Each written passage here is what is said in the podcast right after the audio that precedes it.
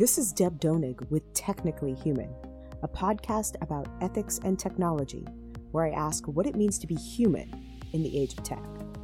Each week, I interview industry leaders, thinkers, writers, and technologists, and I ask them about how they understand the relationship between humans and the technologies we create. We discuss how we can build a better vision for technology, one that represents the best of our human values. My guest today is Gary Bengier.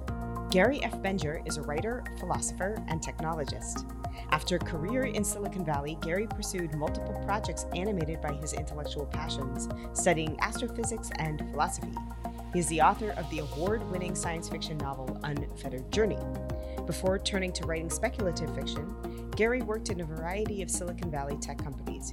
He was eBay's chief financial officer and led the company's initial and secondary public offerings. Gary has an MBA from Harvard Business School and an MA in philosophy from San Francisco State University. Among his broad and extensive areas of engagement, he serves on the board of trustees of the Santa Fe Institute, which endeavors to bring researchers together to understand and unify the underlying shared patterns in complex physical, biological, social, cultural, technological, and even possible astrobiological worlds. And he serves on the board of trustees for the Exploratorium, an institution dedicated to science education for children, where he serves on the committee on directors and on the finance committee. He is also chairman of the Bengier Foundation, an organization committed to increasing American educational capital, providing mentoring, scholarships, and opportunities to students and teachers. Set in a richly imagined near future, Gary's novel Unfettered Journey is a cross genre novel combining thrilling action, adventure, and a love story. It traces an epic journey from inside the human mind to the vastness of space, from AI's battling in the desert to the peace of a mountain refuge. It asks social, spiritual, and philosophical questions that reach into some of the major topics of the show. How do human values interact with technological products? How does ethics, that is to say, what we should do or what we ought to do, change and respond to our new technological world? And how can science fiction itself transform our vision of who we want to become? Here's my conversation with Gary. Hi, Gary. Hi, Deb. So, Gary, this is such a treat for me to talk to you. I love the novel, and I'm really excited to talk to you about some of the things that undergird it.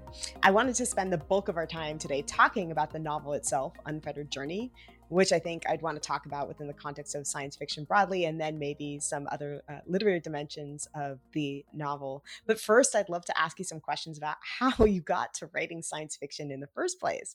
I think before Unfettered Journey came out, many people would have associated you with the tech industry and not with fiction, but as eBay's chief financial officer, who notably led the company's initial and secondary public offerings. So, why science fiction? Why writing at all? well, I think that uh, all of us have many lives that are possible. And uh, geez, I hate to be uh, fi- fixated on just one. So you're right. I had a, a roughly 30 year career in tech, and I had the great fortune of being in all kinds of tech from chip design to semiconductors to computer peripherals and uh, high tech windmills, and then the internet. So I did all that, and uh, and then I went back to school. Actually, I went back and backfilled a, a degree in astrophysics. And then I got interested in some philosophy and I backfilled a philosophy undergraduate. I got a master's in philosophy uh, focused on theory of mind. And, uh, and then I got very interested in questions about the mind. You know, what is it really? What what is that I that's at the center of you and me? And that led to this whole project with the, the book. I want to ask you a little bit more about your background in philosophy because it's so interesting to me that you made the decision to go back and explore that. Can you say a little bit about what led you to that decision to go and not only study, but formally enroll in a graduate program in philosophy? well, well, um, you know, I was very interested in mathematics back in high school and in, in college and and in philosophy. I had some good friends who were in philosophy uh, as a major, but I went a different direction, and um, it always interested me to to really understand that whole field uh, because I think that the these are the big questions. You know, why are we here, and do we have free will? And those have been just bugging me for 30 years, actually. And so I had this uh, good fortune to have the the flexibility to be able to do that, uh, to explore those kind of topics. And that's kind of why I did it. As I was working on my master's thesis, I found some problems that I found particularly frustrating and intriguing. And I, I, I believe I have some interesting uh, thoughts on that. So I wrote a, several papers that are actually the appendices to Unfettered Journey. Uh, they're, they're, they're for a very narrow audience of uh, philosophers in uh, ontology. And then I wrote Unfettered Journey as more of an accessible novel to to introduce those to a bigger uh, and broader audience. I want to ask you about the philosophies themselves in a second, but you mentioned uh, I think some key terms that help me understand why you decided to write a novel rather than go straight after the philosophies themselves. You mentioned accessibility as one of the reasons that you felt that it might be helpful to write a novel or productive to write a novel, fruitful to write a novel, rather than to hand over those straight philosophical papers. But can you share a little bit about why the novel form specifically? What was it that the novel allowed you to do or see or understand about the philosophies or convey about the philosophies that the papers themselves might not have been able to do?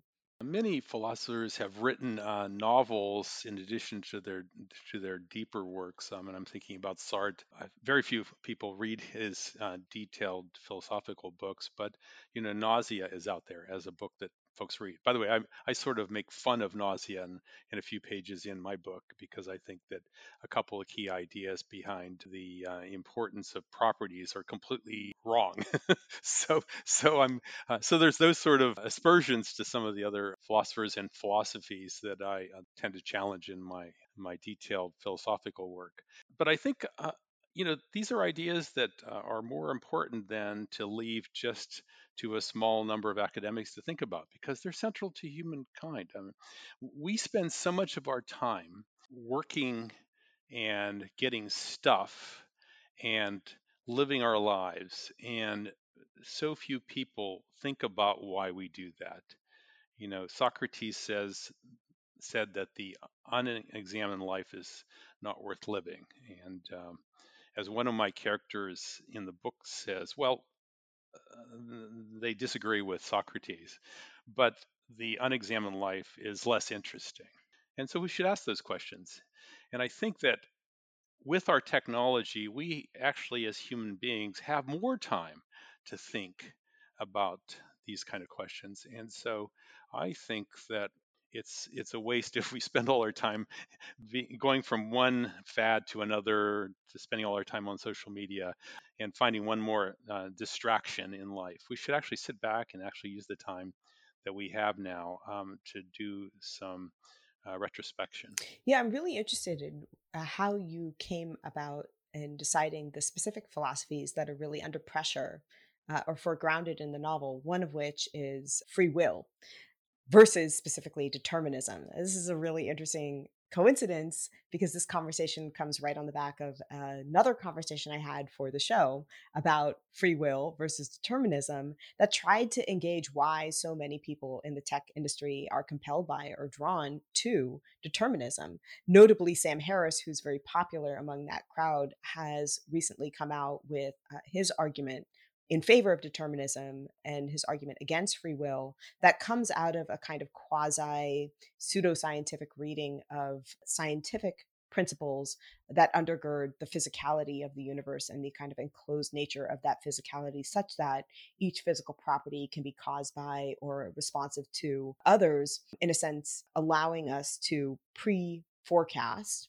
or understand deterministically how things end up. And his argument, and I'm summarizing roughly here, is essentially that if we understand the nature of the physical world to be enclosed, and if we understand that the nature of particles themselves to be inherently predictive and predetermined because of the our ability to predict them, there can be no such thing as free will because, of course, human beings and even our thoughts can be reduced to particles that obey these similar laws. Your book, I think, is a direct kind of response to those arguments. So I guess my question here is why you know as a as a participant in the tech industry you think that these arguments are so compelling and seductive for people in tech and why you felt the need to engage specifically with the philosophy of free will in a sense responsive to characters who in your novel are pretty deterministic. Okay uh, well i wouldn't say they're deterministic but they live in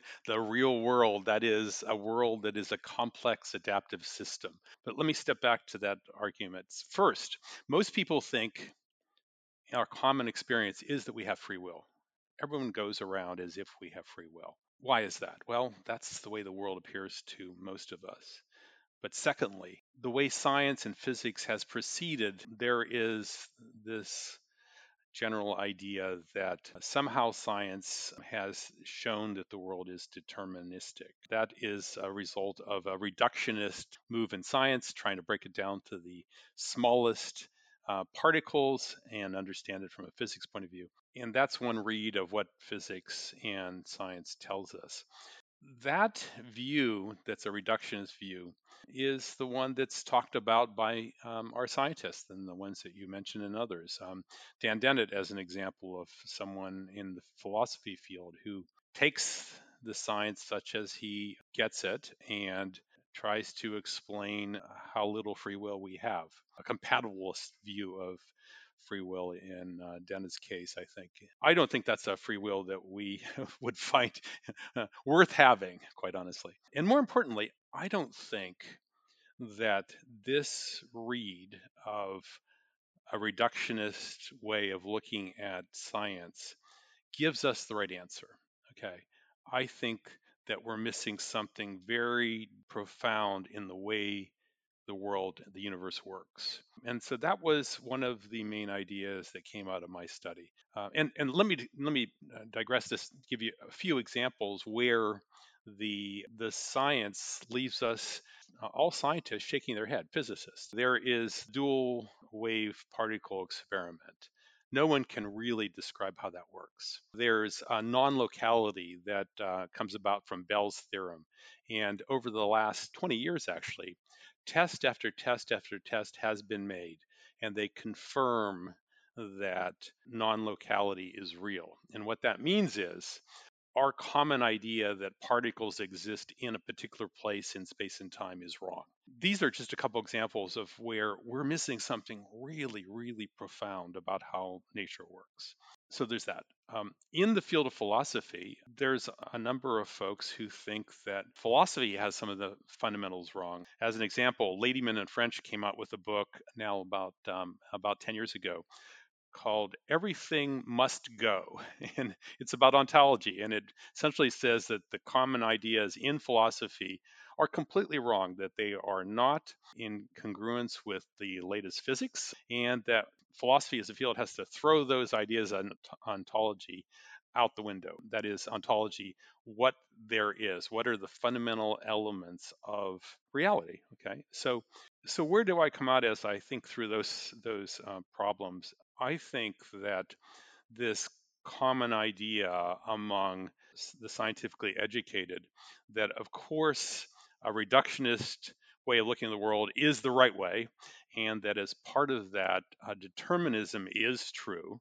I think those are just completely not only wrong but absurd. So, and, and let me give one example, and I use this in one of my papers, and this is would be a dated example. A young woman is listening to the radio a long time ago. And she hears John F. Kennedy say, "We will go to the moon," and she's she's thrilled by that conversation.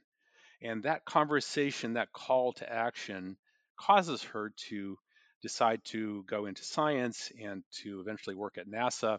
And she ends her career as a very important person in the uh, space program.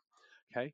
So now think about that example. This young woman, her whole action is, uh, on one level, uh, dictated by particles, uh, if you believe in particles in that model, and uh, you know electrons going through radios going through the air, causing a message to appear in her uh, uh, auditory system and her head, and then somehow that causes this whole other chain of things to happen.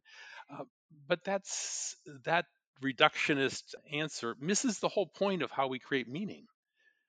because it's the meaning itself that actually is the important thing that causes that whole chain of action. And we know that. And we can think of so many examples in our whole life that meaning itself is not a particle based reductionist view of the world, but it's something at a much higher level. Okay. So so to imagine that this reductionist view is the complete and only one, I think is absurd. so so now how does one explain that aggregation of from a particle level of description to a higher level of description how does one explain that being the cause of what happens in our world okay? And so that whole line of thinking is uh, behind um, my hypothesis that the world is organized in terms of what cause is at a higher level. And that then allows us to actually have a type of free will a free will that is actually worth having, that is truly free. That's my big idea. Well, in your story, what's very apparent is that the meaning of the story is not in the sequence of events, it's in the emphasis on the fact that hearing this particular story caused this person to go and become a scientist. That's the where the meaning is. It's not the events themselves. It's the story that we can tell about them and the meaning that we derive from them. Exactly. of course the other side of the coin i think is the idea that there can be no ethics essentially without any free will. This is something that i think your novel directly engages with. If we think about what ethics fundamentally is. Ethics is a choice. It's what we decide to do. It's what we ought to do or what we should do. If we are programmed, as some of your characters in the novel, without giving too much away, are, then there is no ethics. They're not choosing what they should do or what they ought to do. They're only doing the thing that they're programmed to do. So we really can't speak in any meaningful ethical language about about anything, nor can we assign things like justice or the attributions of accountability without first acknowledging that some folks are free to choose to do something and they have chosen to do something else exactly and so i think your your novel exactly. like quite thoughtfully plays out the severe outcomes of what it looks like to hold somebody accountable for example for an action that they could not have chosen to do as is the case with your presumed villain or with the kind of righteousness of somebody who is in a sense uh, brought into a over determined society and again i'm trying not to give away spoilers but the kind of construct of the novel has to do with people born or assigned into certain stations in life um, and there really is no ethics if they could not choose to live in a sense or break out of those kinds of circumscribed kind of stations. Now, I'm now thinking, drawing from your novel, about one of the ways in which determinism becomes compelling to both scientists and to non scientists, because we're living in a world right now that we may not have, you know, numerically ordered stations in life into which we are born, but certainly many have made the case that in our current environment, inequality is as such and the nature of our kind of stratified way of living, especially in the United States, is as such that our births overdetermine what we are able to do. And in sense, in that sense, we are bounded characters, both ethically, rationally, and practically. And so I'm wondering now um, about the dimension of the novel that has to do with where people are born and what they choose to do with that kind of ossified station in life um, and how that relates to the concepts of free will that we're talking about. Okay, so so you, you, mentioned it reminds me. I'll describe it as three different cop outs that people might have. The first is to say that there's determinism, so one is not responsible for one's own actions, and and that's a cop out because, as I said, if if one believes and and embraces one's free will, then then you're responsible. So take responsibility. The second is that if you think about all of uh, time in the universe, we have a very thin layer of time that we are participating in. What is it? 13.8 billion years is the current age of the universe, and um, you know we're only a fraction of the way done with that. So our tiny bit of time is is is incredibly short in that that's all we get. I'm, I'm sorry, I'm not a believer in reincarnation. we only go around once. So uh, you better use it very, very wisely. And then third, by the way, one one of the things that my book has won best spiritual fiction in a couple categories, but I'll just say that if one thinks then that we are responsible, it is our responsibility to figure out what is moral and not moral. Okay. And that's another responsibility we have. You know, I'm I'm a scientist. I believe in a closed physical universe. I'm I don't think that there are any laws that are handed down from any place else. If 200 years ago, folks thought that slavery was a good idea, and now we don't. Um, that's an evolution in our human understanding to the better, and that we can realize what a horrible thing that um, that institution was. Humankind are are making those kind of moral judgments all the time and changing them. You know, and that, that says something about the arc of our own development as a species, which I optimistically believe is is generally going in the right direction. But again, that's another responsibility of us. So those are three ways that uh, we can cop out. And uh, I, I'm a believer in holding ourselves responsible and accountable at a higher level. I'm, I'm trying, if you can tell from my questions, not to give away too many spoilers in them, but I wonder if you could share a quick summary of the plot before we go any further, just so we can sure uh, allow our listeners some traction on the novel itself. And I think that, that summary might help listeners understand what we're talking about in, in the absence of those listening to the show having read the book first. Okay, can you give us a brief summary of Unfettered Journey? Yeah, so Unfettered Journey, by the way, Unfettered Journey is now out in eight languages, and uh, it's actually just uh, now won 10 different book awards. So I'm very pleased with how well it's been doing. Congratulations. The, the, the book is a cross genre adventure and love story, and as you can tell, it has a fairly heavy philosophical uh, underpinning in terms of ideas, and it's also a social justice book.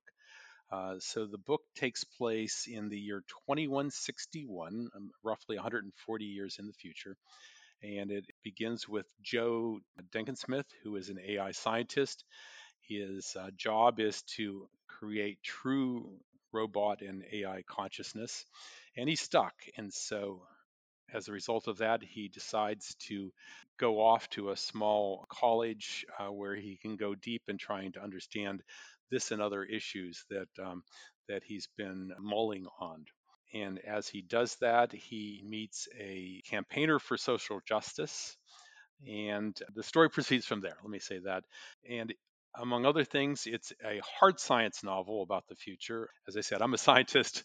I, I, I think that it, it's useful in science to focus on what potentially our real problems are. And uh, so I cover a number of topics about the future that I think are uh, more highly likely. And so that's the context for the book. I wanted to latch onto the one of the first things you said, which is that you set the book in 2160, which is the future, but it's not a distant future. And when we when we first spoke, uh, we were chatting a while back about the possibility of doing an episode of the show together. You shared a little bit about the setting of the novel, and it was really important for you to stress that it was set in the not too distant future, a realistic future, you called it. So, why the near future? Why would you want to set the novel with that kind of temporal tangibility in a world that's kind of contiguous in a sense with our own? Well, you're, you're, I was just reading another book called Empires of Light by Jill Jones and she talks about a period in 1882, which is actually almost exactly the same amount of time in the past. And this is when the United States was being electrified, and we first had electricity lighting houses.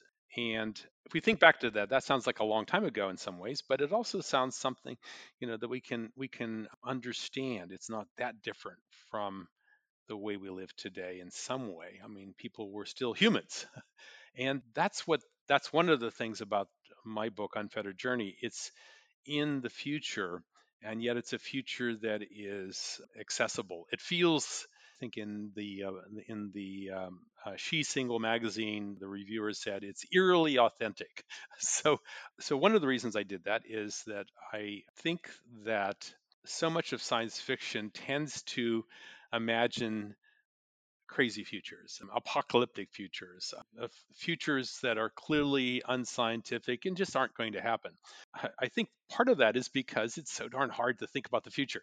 You know, if you wrote a book in 2005, it probably didn't contemplate the iPhone that was invented in 2007. And so, so much of the book would be wrong. So it's very easy to get the future wrong which is also why I made it at least 140 years in the future because I think we can see the broader trends better than we can see the near future, really, really near future, the next uh, you know 20, 30 years. But also, I think that many science fiction writers maybe have given up in the sense that unless you have a good uh, experience with technology, then you won't know enough about uh, the broad set of technologies and you'll get lots of things wrong.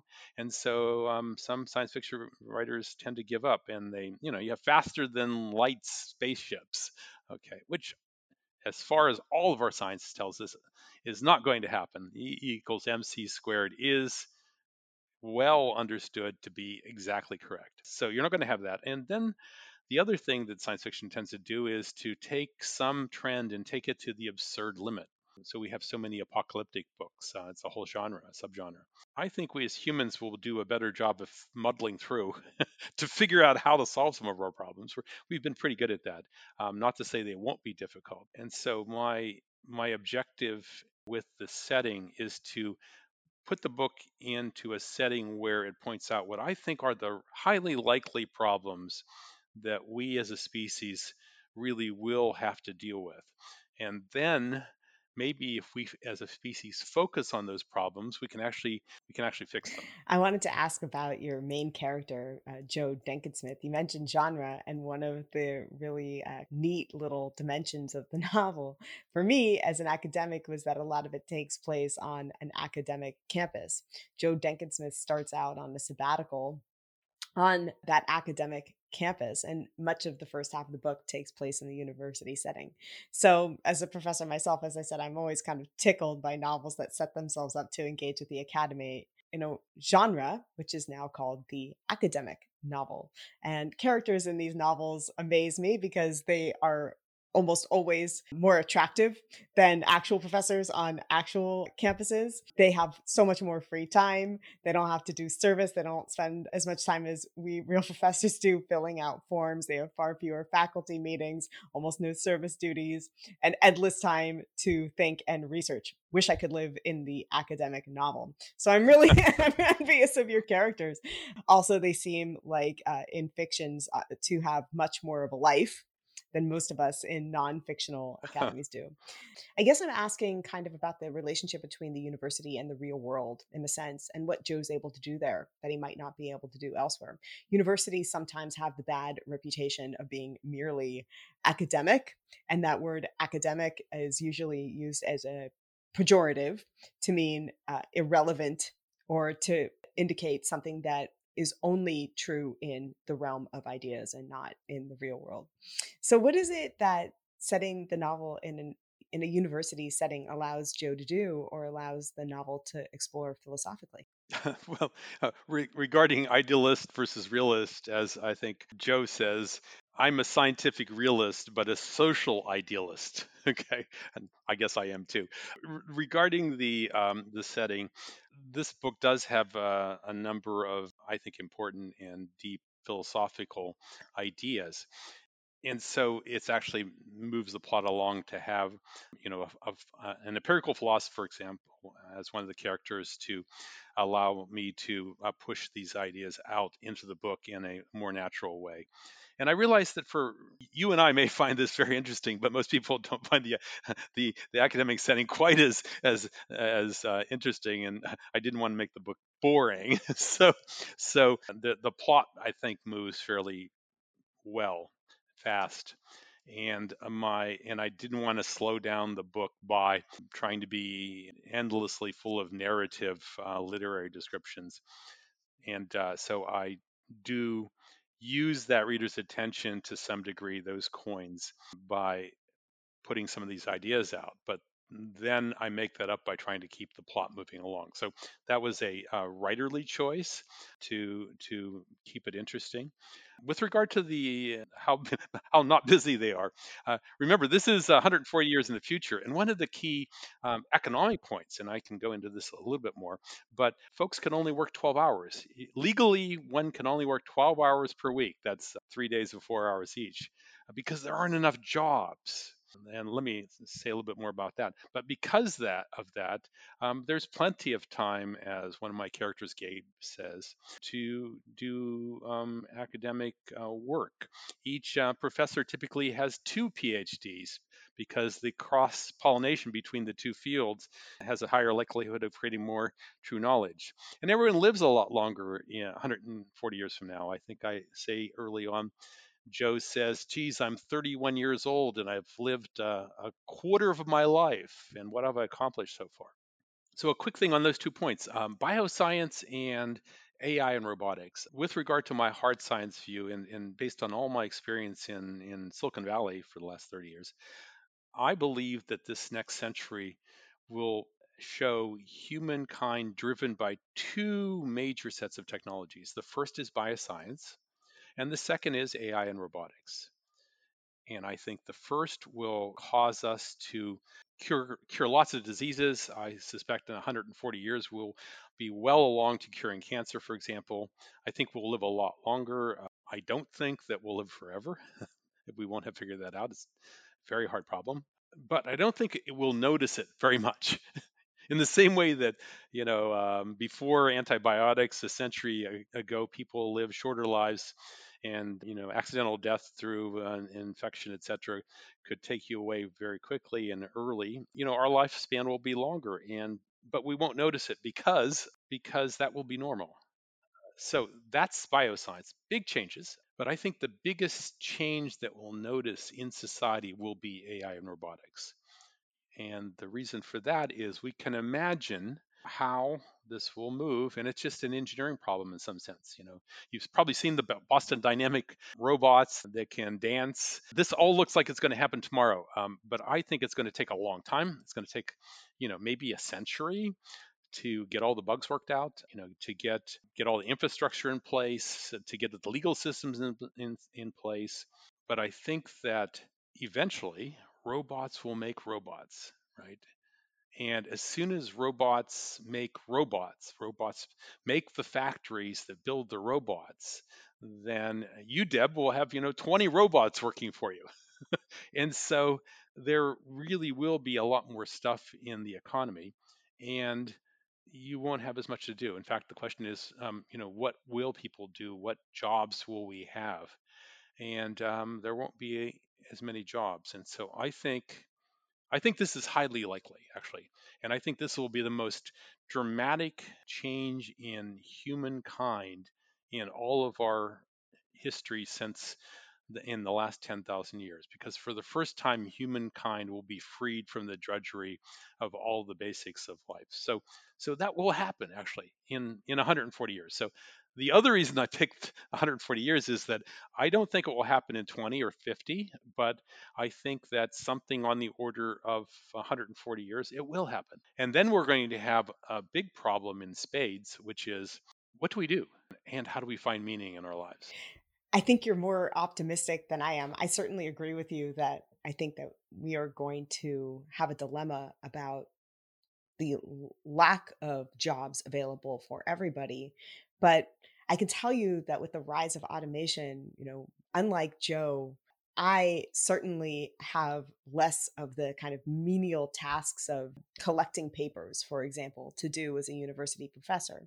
But with the permutation of technological systems that have ostensibly aimed to automate a lot of work, I've ended up with more tasks. So if you look at the job of a professor 300 years or something before Joe uh, in 2160 was working in the academy, or even 10 years ago when somebody like me was starting work in the academy, what you had to do was essentially copy the syllabus at the beginning of the quarter, grade some papers, and then at the end, collect the papers and hand them back and give out some grades. Meanwhile, you get to give some lectures as a sage on a stage. And now the job is monitoring electronic systems, building a website, monitoring grades, filling out forms, working with automated systems that I now have to learn and interact with because the university has, as you pointed out, eliminated jobs by people who formerly used to do those things, so that every single socio-technical system adds about 20 more minutes to my day. Unlike Joe, I have less time to sit around and think and really focus on the deep work and more time managing these systems. So I agree with you that there'll be less jobs.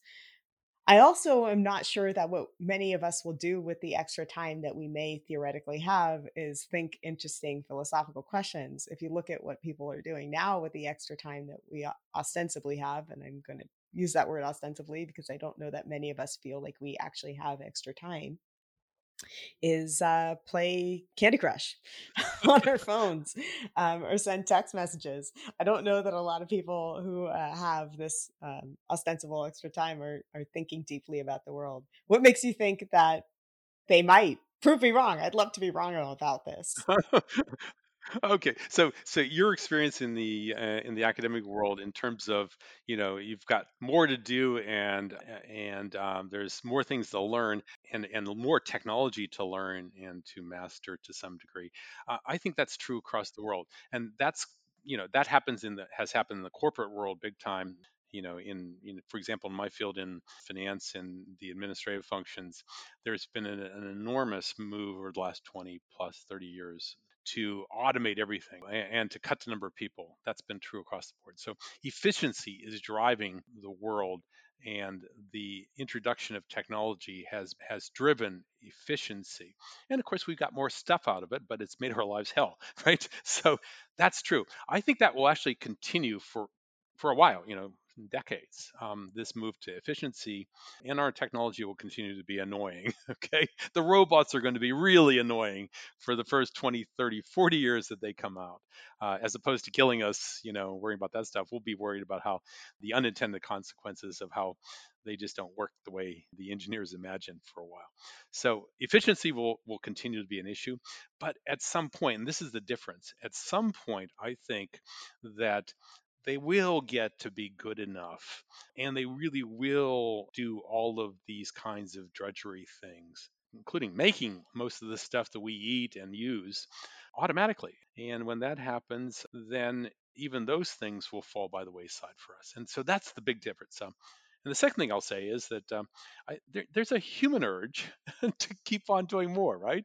Uh, we, we're all competitive as a species. And, you know, if, if you could sit back and uh, get into a Zen pose and just spend your time doing that, would you really do that? I don't, Deb, I don't think you would do that. it's not in your nature, right? You're just competitive and so am I. I feel so seen. and that's what happens in the, in this world, by the way. So the so the way I imagine this this world in 140 years is uh, to give a little bit more of uh, of uh, what the book's about. You know, there have been the climate wars, which I think climate change the largest existential uh, threat that humankind faces. But in this 140 years, it seems that after the climate wars, when uh, humankind is fighting over scarce resources. They finally come together and they figured out more or less how to solve the climate crisis, which will reach baseline in 17 centuries from that point onward. so, so it's bad, but it's become a somewhat tractable problem.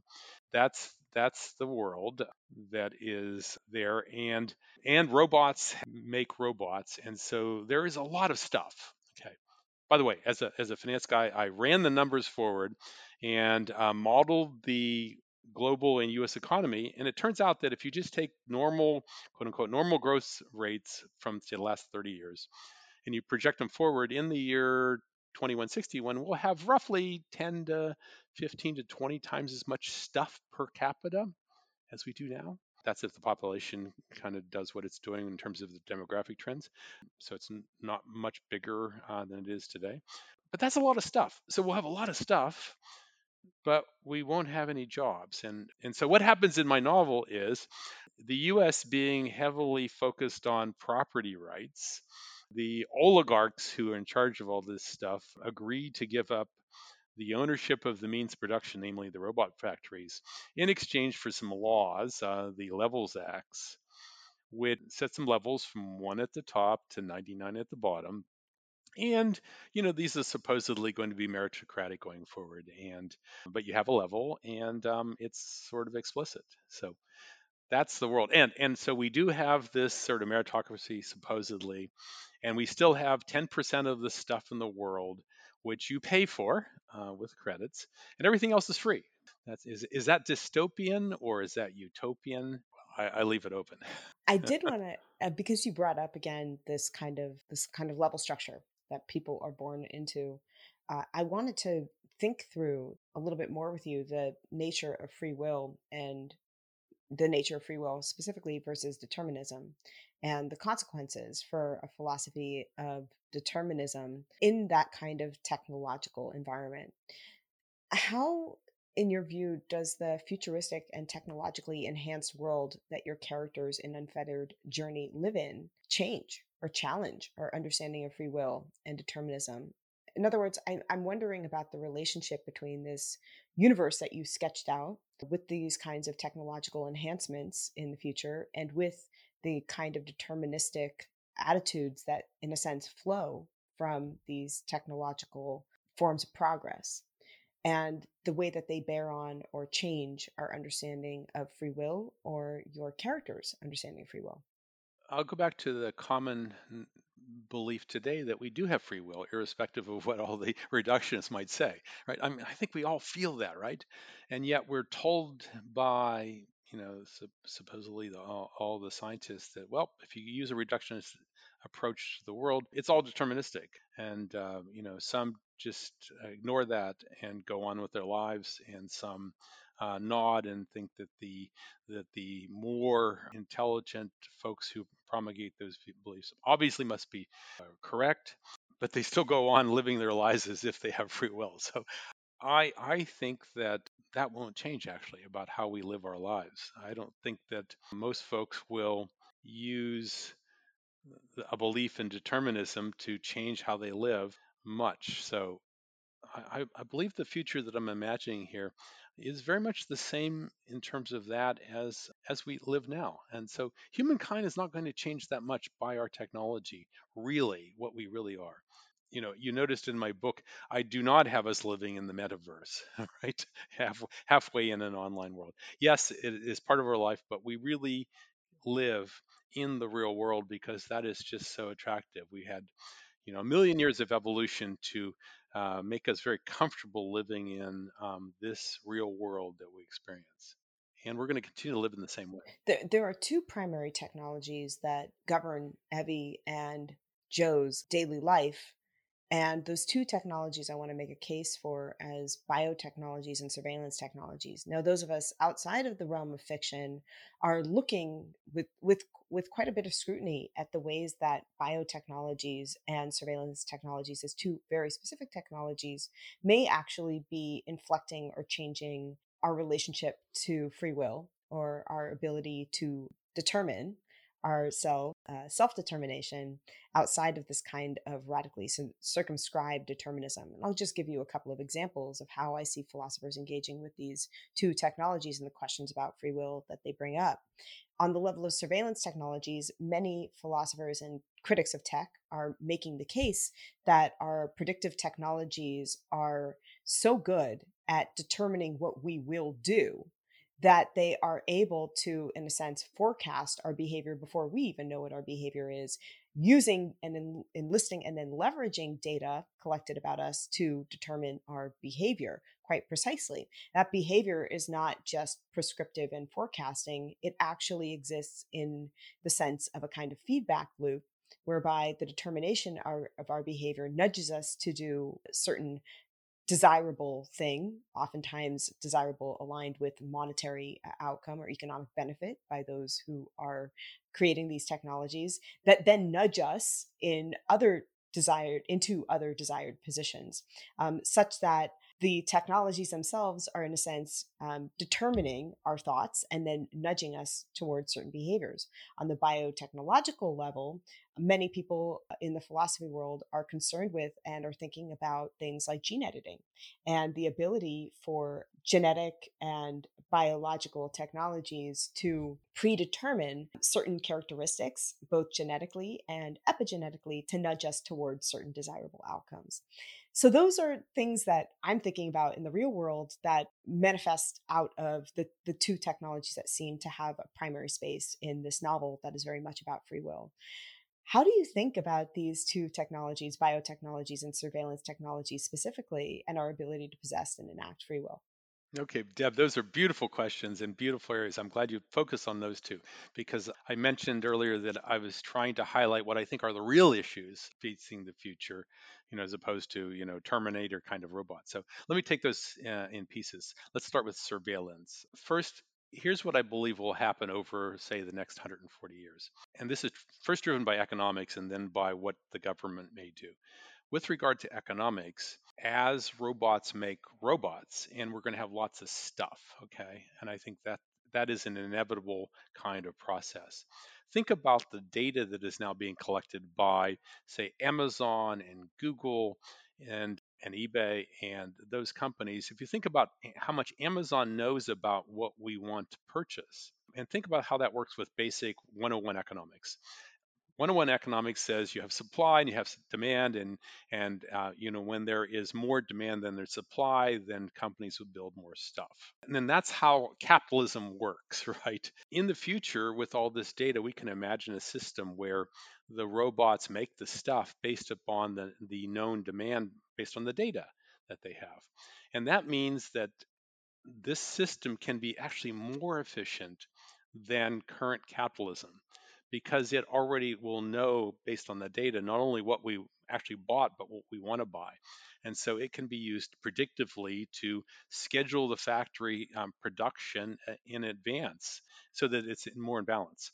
And so i think that what that will mean um, is that we'll have all kinds of data that will actually in many ways replace the capitalist system and, and, and be more efficient okay you know and that's very different because in, in, the modern world we think about market capitalism versus say communism and clearly communism has done a, a far worse job of giving humans the stuff that they want to have which is kind of why uh, the people who left Cuba when Castro took over, the families who went to Miami have something on the order of seven times as much stuff as the people, their relatives they left behind. Okay.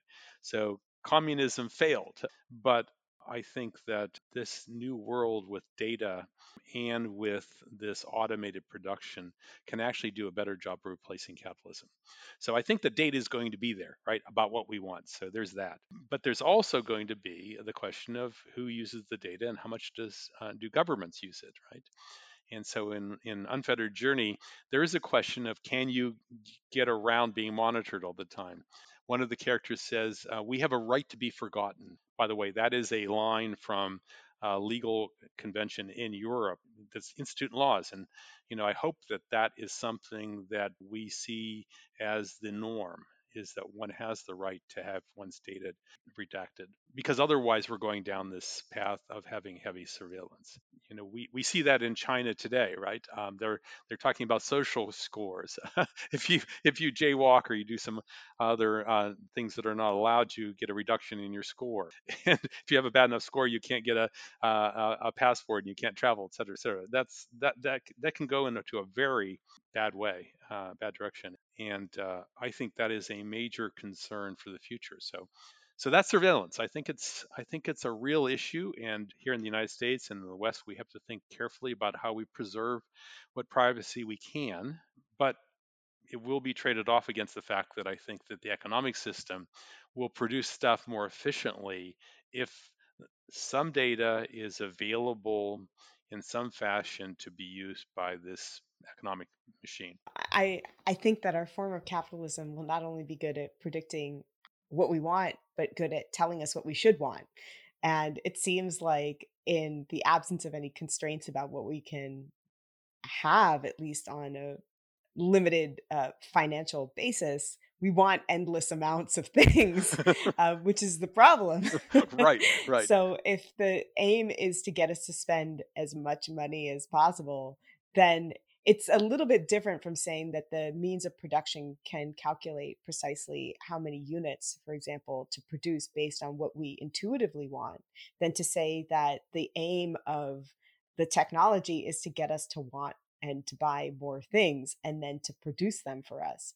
And in that sense, it would be less likely to me to stabilize in terms of creating a set of finite market ends than to say that the market would continue to explode because the technologies would instill upon us more and more desire for the things that they can then produce. Mm-hmm. But one thing you said, Deb, that uh, that I'll point out is, and, and I'll say in the context, I'm I'm a capitalist, right? I believe that the capitalist system has and markets have made stuff more efficiently and made it made more stuff available per person. That that's good. But I think that if robots, when robots make robots and we have lots of stuff, then you won't be quote unquote paying a price for it because there'll be so much stuff. And so when we get to that economic system, uh, it is not stable to have the, those robot factories owned by a small number of people. I mean, they have to be owned collectively. And if that happens, then, as I say in my book, you know, you walk into a restaurant and you sit down, you order a meal, and um, then you, when you leave, you wave to the robots, and you know, it's free. In, in, in, in, the book, I have the conceit that well, the top 10% of stuff you have to pay for because you know you want that that uh, top grade wine, then you have to pay for that and the reason for that in the book is because I think we as humans will always be competitive for certain things. We can't get that out of our nature. And so, yes, we'll want to differentiate ourselves from everyone else. But then, if the system is not driven by price and how much stuff, maybe it will not be so inexorably driving us to to buying all kinds of stuff we don't need and working with psychology hopefully the the worst elements of that kind of surveillance uh, society will not manifest. That's my hope. I want to ask a broad question about what you learned or discovered from moving from the tech industry into writing. Did writing Unfettered Journey, or the research that you did for it, or the degree that you pursued in the wake of your tech career, change how you thought about the tech sector, or how you saw the culture of tech production, or even the way that the conversations have been framed by or have led to conversations about the need for policy or governance or change? I think the uh, you know once one's when one is in the tech industry, it's you know hair's on fire. There's lots of things happening all the time. You're just cr- trying to create something, you know, build companies, um, get the technologies to work properly to to be good technologies for people when I got into the writing, of course, there's a whole there's a whole element of learning the craft of writing, and I read 100 books to teach myself the craft. So that was that was an, a really fun kind of exercise to uh, learn something brand new. But it also to write the book, it let me spend time to actually think about how these technologies would actually play out. You know, what did I really think will happen in the future? How does it how do they come together? And that's why I came up with a hard science view, what I think is highly realistic, looking at these many tr- uh, threads of the technologies and how they play out. And that's how I came to the conclusion that, as I said a bit ago, that the, the most important technologies for this century are bioscience, which I was in for half a dozen years, and AI and robotics. And my undergraduate degrees were in computer science and decision theory. So I'm deep in the code. So how does that really work? And and I think that those ones will sort of drive the century. So that's that's how the writing actually helped me to kind of frame these as the important issues to look at. I want to draw out something that you said there. You know, you said you read about a hundred books to try and think about how science fiction might work and how to write. And I'm really interested in the relationship between science fiction and actual technological production. I like to say that before we can create any technology, we first have to imagine them. And in fact, science fiction has been incredibly instrumental in not only developing certain ideas, many of which are drawn specifically from science fiction, but also providing a context and conditioning the public to accept or receive certain technologies when they actually come into being. So I, I take from this that it matters how we imagine and how our imagination is cultivated by or prepared through the stories that we know. Help me make a pitch for technologists to read science fiction. What can science fiction or the idea of fiction itself, or even the novel as a form, help us know or understand about how we build technologically and with what vision and to what oh, ends? That's a that's that's a tough one, Deb, because I think there's so many unintended consequences the way the technology rolls out. I mean, look at social media and the the, the questioning now how how how how good or uh, evil it has been in the last uh, dozen years or so. Um, uh, what I tried to do with Unfettered Journey is to imagine what I think are the most likely uh, technologies and how they impact us. And I think that on first on first reading they sound a little odd, but uh, but then one quickly gets to feel that this would be feel normal. So you know, there's a couple technologies I mentioned in my book that I think are highly likely.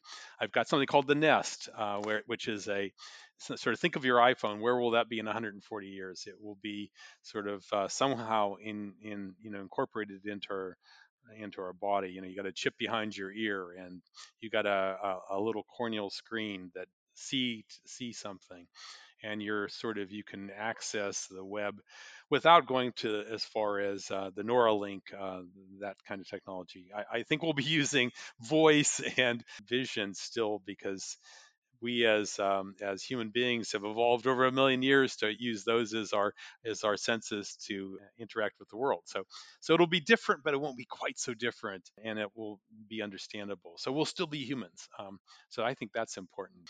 I also have in the bioscience there is something called the MedFlow. So you know I do think we'll be monitoring our our, our bodies in real time, and I think we'll be using that to extend life and to prevent illnesses.